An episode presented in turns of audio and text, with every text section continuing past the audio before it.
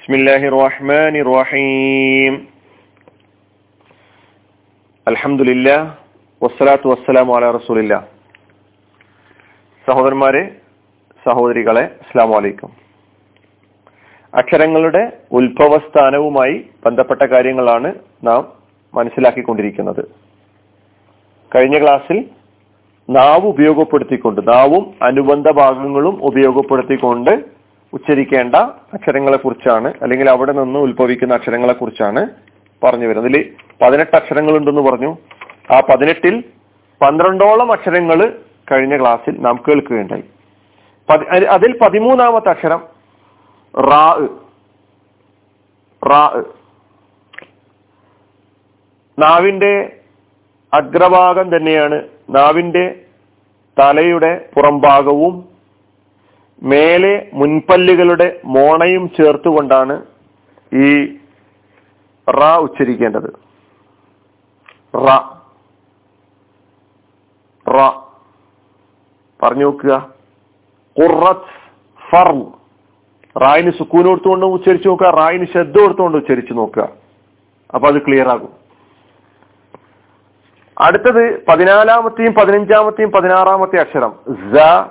സ്വ അതുപോലെ സ സീന്. സായ് സ്വാദ് സീന്. ഈ മൂന്നക്ഷരങ്ങൾ. ഈ മൂന്നക്ഷരങ്ങൾ ഒരുമിച്ച് പറയുന്നത് കൊണ്ടാണ്. കാരണം ഇവയുടെ ഉത്ഭവസ്ഥാനം ഒന്നാണ്. അവിടുന്ന് പുറപ്പെട്ടു വരുന്ന ശബ്ദത്തിലൂടെ നമുക്ക് അക്ഷരങ്ങളെ വേറിട്ട് മനസ്സിലാക്കാൻ കഴിയും.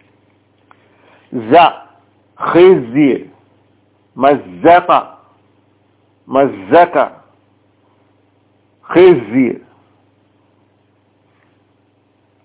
ഇത് പിന്നെ നാവിന്റെ ഏകദേശം അഗ്രവും മേലണ്ണാക്കിന്റെ താഴ്ഭാഗവുമാണ് ഉപയോഗിക്കുന്നത് അവിടെ. അതായത് നാവിന്റെ അറ്റം. അതുപോലെ താഴെയും മേലെയുമായി കിടക്കുന്ന നമ്മുടെ മുൻപല്ലുകൾ ഉണ്ടല്ലോ അതിന്റെ ഇട അതിന്റെ ഇടയിലൂടെ പുറത്തേക്ക് നമ്മൾ നാവ് വരേണ്ട ആവശ്യമില്ല. അതിന്റെ ഇടയും കൂടിയാണ്. നാവിന്റെ അറ്റമുണ്ട്. പല്ല് തമ്മിൽ കൂടുകയില്ല കേട്ടോ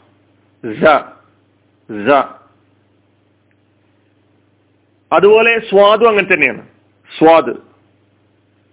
നാവിന്റെ അറ്റവും താഴെയും മേലെയുമുള്ള മുൻപല്ലുകളുടെ ഇടയുമാണ് ഉപയോഗ ഉപയോഗപ്പെടുത്തുന്നത്. നാവ് പുറത്തേക്ക് വരരുത്. സ്വാദ്. സ്വാദ്. സ്വ. ഫസ്ല് ഫസ്വല. സ്വമത് സ്വിറാത്ത്. സ്വിറാത്ത്. അതേപോലെ സീന്. കസ്മ് സമ. ഇതേപോലെ ഇതേ ഉത്ഭവം ഇതേ പറഞ്ഞ പോലെ റസുൽ ലിസാൻ മാ ഉസൂൽ സനായ അൽ അടുത്തത് പതിനേഴാമത്തെ അക്ഷരം ദ്വാദാണ്. അതായത് സ്വാദിന്റെ മുകളിൽ പുള്ളിയുള്ള അക്ഷരം. ഇത് കുറച്ച് നമ്മൾ മനസ്സിലാക്കേണ്ടതിൽ ഈ അക്ഷരം പല പല സ്ഥലങ്ങളിൽ നിന്ന് നമ്മൾ കേൾക്കുമ്പോൾ നമുക്ക് ചെറുതായി സംശയങ്ങളൊക്കെ വരാം. ആദ്യം ഇതിന്റെ ഉത്ഭവസ്ഥാനം പറയുന്നത് ഇങ്ങനെയാണ്. നാവിന്റെ പാർശ്വഭാഗം. അതിനോടടുത്ത മേലെ അണപ്പല്ലുകളും ചേർന്നുകൊണ്ടാണ് ഈ ദ്വാദ് ഉച്ചരിക്കുക.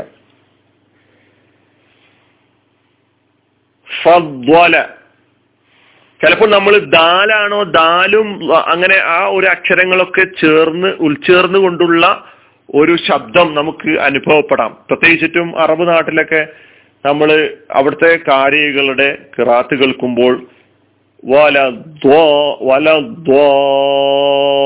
ഒരു ദാലിന്റെ ശബ്ദം കൂടി ഉൾച്ചേർന്നുകൊണ്ട് പറയുന്നതായിട്ട് നമുക്ക് അനുഭവപ്പെടാറുണ്ട്. അപ്പൊ അത് നമ്മൾ പറഞ്ഞ് ശീലിക്കേണ്ടതാണ്. പ്രത്യേകിച്ചിട്ടും ഈ അക്ഷരം മറ്റൊരു ഭാഷയിലില്ല. ഈ അക്ഷരം. അപ്പൊ ഫദ്വല ഫദ്ല്. നാവിന്റെ പാർശ്വവും അതിനോടടുത്ത മേലെ അണപ്പല്ലുകളും ചേർന്നുകൊണ്ട് അങ്ങനെ തന്നെയാണ് നമ്മൾ അങ്ങനെ പറയുമ്പോൾ നമുക്ക് ഈ അക്ഷരം ഉച്ചരിക്കാൻ കഴിയും.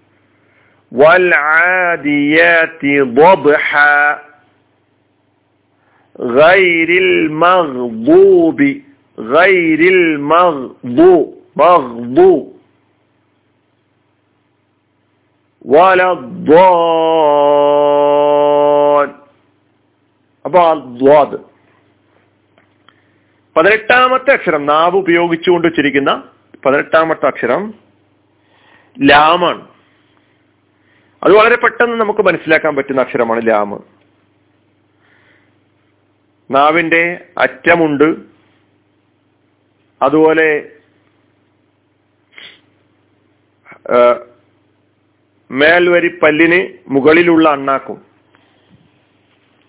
നമ്മളെ മോളത്തെ പല്ലിന്റെ അടുത്തുള്ള അണ്ണാക്കും. ല. നാവിന്റെ അറ്റവും. ല. ലഹബ് മലിക്. മലിക്കിന്നാസ്. ല. ല എന്ന അക്ഷരമൊന്നും ഉച്ചരിക്കാൻ വേണ്ടിയിട്ട് കൂടുതൽ പറയേണ്ട ആവശ്യമില്ല. നമുക്ക് അറിയും. പെട്ടെന്ന് മനസ്സിലാക്കാൻ പറ്റുന്നതാണ്. അപ്പൊ പതിനെട്ട് അക്ഷരങ്ങൾ അങ്ങനെയാണ്. ഇനി ചുണ്ട് ഉപയോഗിച്ചുകൊണ്ട് ഉച്ചരിക്കേണ്ട അക്ഷരങ്ങളുണ്ട്. ചുണ്ടാണ് അവിടെ ഉപയോഗിക്കുന്നത്. അത് നാലക്ഷരങ്ങളാണ് ബാ മീമ് വാവ് ഫാ. ഈ അക്ഷരങ്ങൾക്ക് നമ്മൾ ചുണ്ടാണ് ഉപയോഗിക്കുന്നത്. ചുണ്ടും അനുബന്ധമാകും. നേരത്തെ ഹൽക്കിന്റെ തൊണ്ട ഉപയോഗിച്ചുകൊണ്ട് ആറക്ഷരങ്ങൾ നാവ് ഉപയോഗപ്പെടുത്തിക്കൊണ്ട് പതിനെട്ട് അക്ഷരങ്ങൾ അപ്പൊ എത്രയായി? ഇരുപത്തിനാല് അക്ഷരമായി ഇനി നാലക്ഷരങ്ങളാണ് ബാക്കിയുള്ളത്. ഈ നാലക്ഷരങ്ങൾ ചുണ്ട് ഉപയോഗിച്ചുകൊണ്ടാണ്.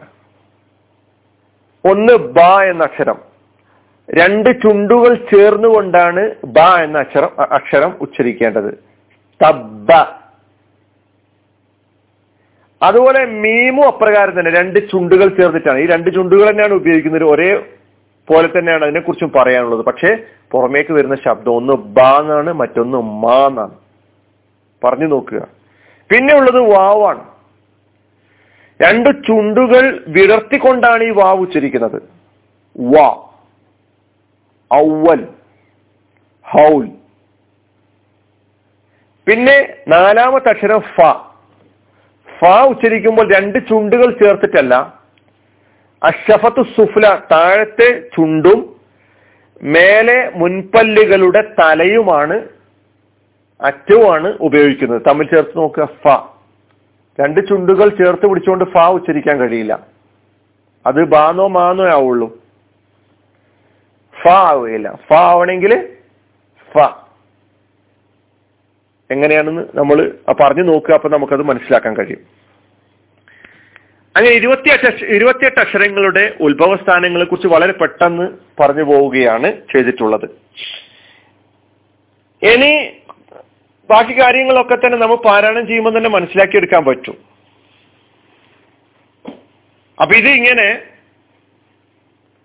അക്ഷരങ്ങളുടെ ഉത്ഭവസ്ഥാനങ്ങൾ എന്താണ് എന്ന് മനസ്സിലാക്കി വെക്കുക ഇനി നിങ്ങൾ ചെയ്യേണ്ടത് ഒരു വർക്ക് എന്ന നിലയ്ക്ക് നേരത്തെ ഹൽക്കിൻ അക്ഷരത്തെ കുറിച്ച് പറഞ്ഞതുപോലെ നമ്മൾ പഠിച്ചുകൊണ്ടിരിക്കുന്ന നമ്മൾ ഓതിക്കൊണ്ടിരിക്കുന്ന ആയത്തിലെ ആയത്തുകളിൽ ഓരോ അക്ഷരങ്ങളും ഇപ്പൊ ഇരുപത്തി ഇരുപത്തെട്ട് അക്ഷരങ്ങൾ നമ്മൾ പഠിച്ചു.